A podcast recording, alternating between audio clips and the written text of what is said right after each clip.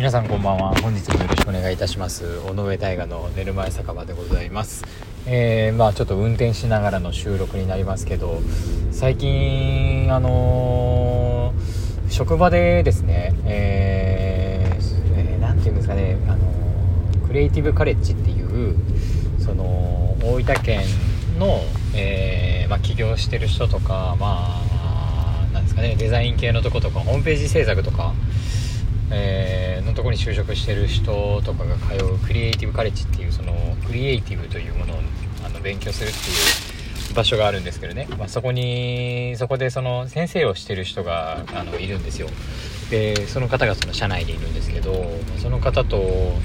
あのお話ししてる時にそのなんかメモの大切さを教わってあの結構そのメモの魔力とかいう本あってあの、まあ、読んだことないですけどなんかタイトルのイメージえっと自分がまあ効率的にその物事を行うためとかにそのメモを使うっていう意味かなって私の考えですけど私はそう思ってたんですよ。そのメモの魔力っていうのを聞いてあメモってやっぱ頭の中じゃ抱えきれないからえー、まあ、メモするって大切だよなっていうような考えしか今の会社に入るまではなかったんですよね。でもあのまあ、その方もそうですし、まあ、直属の上司もそうですし、まあ、その2人を見てると、ま、どうもメモの魔力、まあ、これ何回も言いますけど本読んだことないですからメモの魔力の内容知らないんですけどメモの魔力っていうのはそうじゃなくてアイデアのまあ、クラウド倉庫みたいなもんですよね。アイデア倉庫ってことですよね。メモの魔力っていうのは。なんかいろんなとこでとにかくアイデアを見る見つけるやり方を見つけるいろんなとこで見つけることによってあそれいいなっていうあそのアイデア自分の中でも欲しいななかったなとかそれを一気にメモするっていうところ。あと、もう一人、えー、ご年配の大先輩が、えー、何をしたら作業が、あの効率よくなるかっていうところでそのただ作業効率を上げるっていう意味ではなくて打ち合わせの時に先方が言った内容をその場で紙でイラストで書くっていうところ。それをあのまあ俗に言うラフですよね。大ラフ。もうめちゃくちゃ大まかなラフでいいから言われた時にバーって書いてでそれを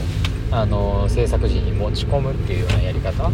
でそれをすることでラフというメモを取ることでアイディアが形になったり、まあ、その紙の中に、まあ、一度クラウドに上げるっていうことですよね、まあ、その行為が行われるから紙が記憶してくれてるっていうことだと思うんですよね。でだから自分の脳みそだけじゃ記憶できないとこを記憶してもらってっていうその、まあ、意味では確かにま作業効率を上げるっていうのとは一緒なんですけどでもその方向性としてはその今僕が見てるのはアイデアをそこに閉じ込める保管するっていう意味でメモっていうことなんですよね。考えが全くなかったから、まあ、とにかく忘れそうなことはメモみたいなそれぐらいしか考えてなかったんだな頭の中が。ででやっぱりそのそれに気づかせてくれたことで何、えー、て言うんですかね、まあ、そういうことがやっぱたくさんあるとものすごく今の会社に入ってよかった。自分には何ができるのかなっていう風に思い始めるんですよね。だからなんか今までその感じてた手で書いてメモをすると頭に染み込むとかいう考えが私はあったんですけどそれが全く違うんだなっていうのがあの分かったんですよね。それを話したかったんです今日は。もうこれでラジオ終わっても いいんじゃないかなってぐらいこれを話したかったんですよね。えー、まあ、もし、まあ、ももちろんその今そういった考えをあの持ってるとかそれこそ先輩や上司に教わったっていう方もたくさんいらっしゃると思うんですけどね、えー、もし、えー、初めて聞いたなって思った方は是非、えー、アイデアをメモして、えそこの紙という倉庫に残してみてください。え、まああとこれ別に紙じゃなくて本当にクラウドでもネット上のメモネット上っていうかあの、iPhone とか、えー、パソコンとかもうのメモでもいいですよね。全然手書きじゃなくて、まあ、そこに残すっていうのを、えー、ぜひ、えー、してみてください。それでは本日も参りましょう。当配信は寝る前に再生してほしいながら雑談ラジオ。最後1件のそろそろ帰るかを目指してお送りしています。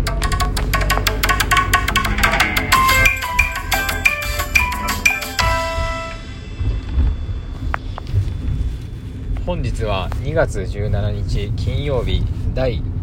120回の放送となります、えー、まあ、ついにですね120回を迎えたわけですけど、まあ、これ10回ごとに言っていきたいぐらいね、えー、10回でも記念です、えー、やっぱり続けられるということに幸せを感じて、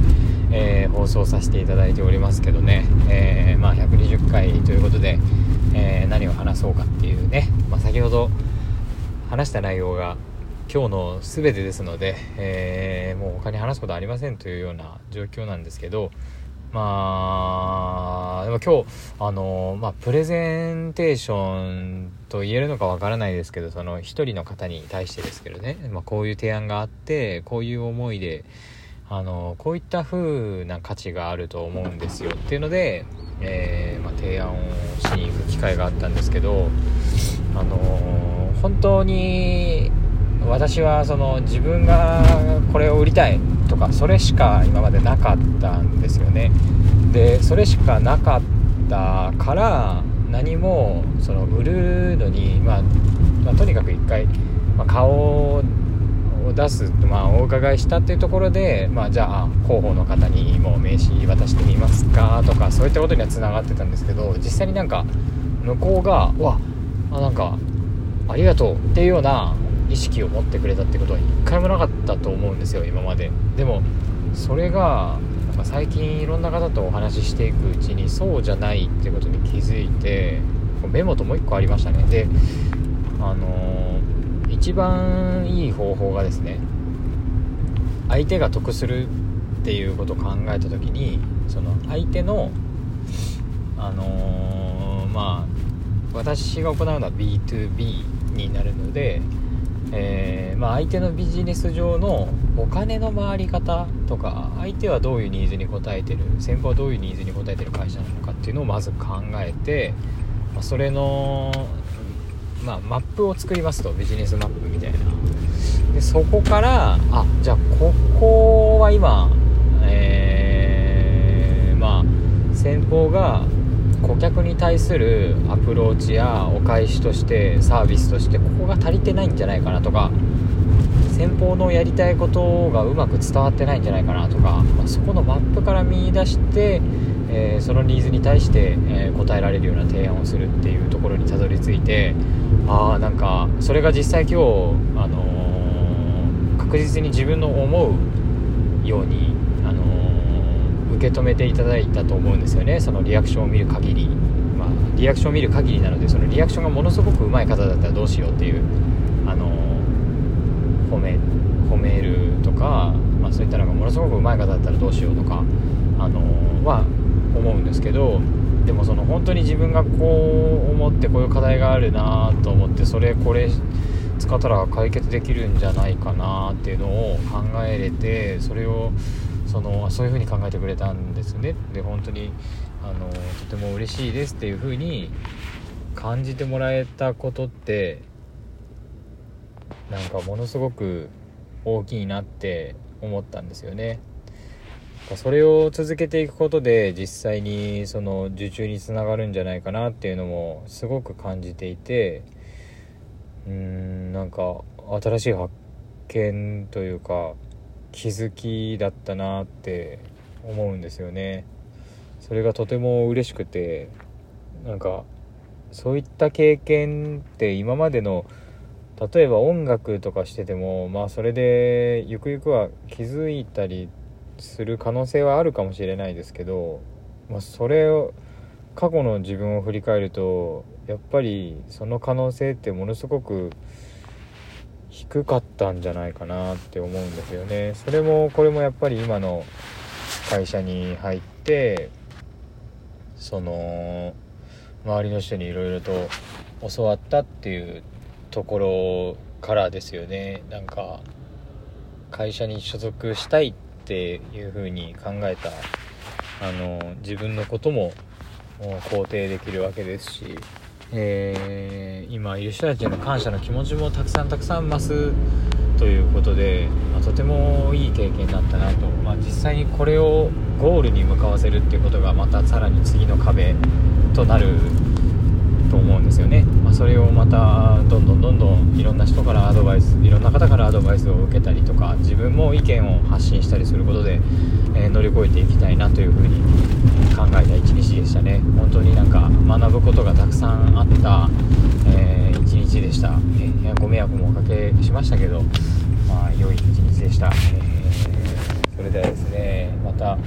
来週も聞いていただきたいと思います、えー、当、え配信では視聴者様からの、えー、ご意見だったりご質問だったり、えー、日頃思ったエピソードだったり、えー、メッセージをお待ちしておりますので、えー、ぜひ、えー、このラジオのトップ画面からですね、え、URL を貼ってますのでそちらからメッセージの方をお送りいただけると大変嬉しいです。え、つきましては皆様の、えー、こういったことでこういうのを解決しましたとかアイデアとかそういった部分をたくさん聞けたらいいなと思っております。私もたくさん発信していこうと思ってますので是非今後ともお付き合いのほどよろしくお願いいたします、えー、またネギのネギ代マークだったり、えー、ギフトだったりもしよければ送ってください、えー、それではまた来週火曜日お会いしましょう、え本日も大変ありがとうございました。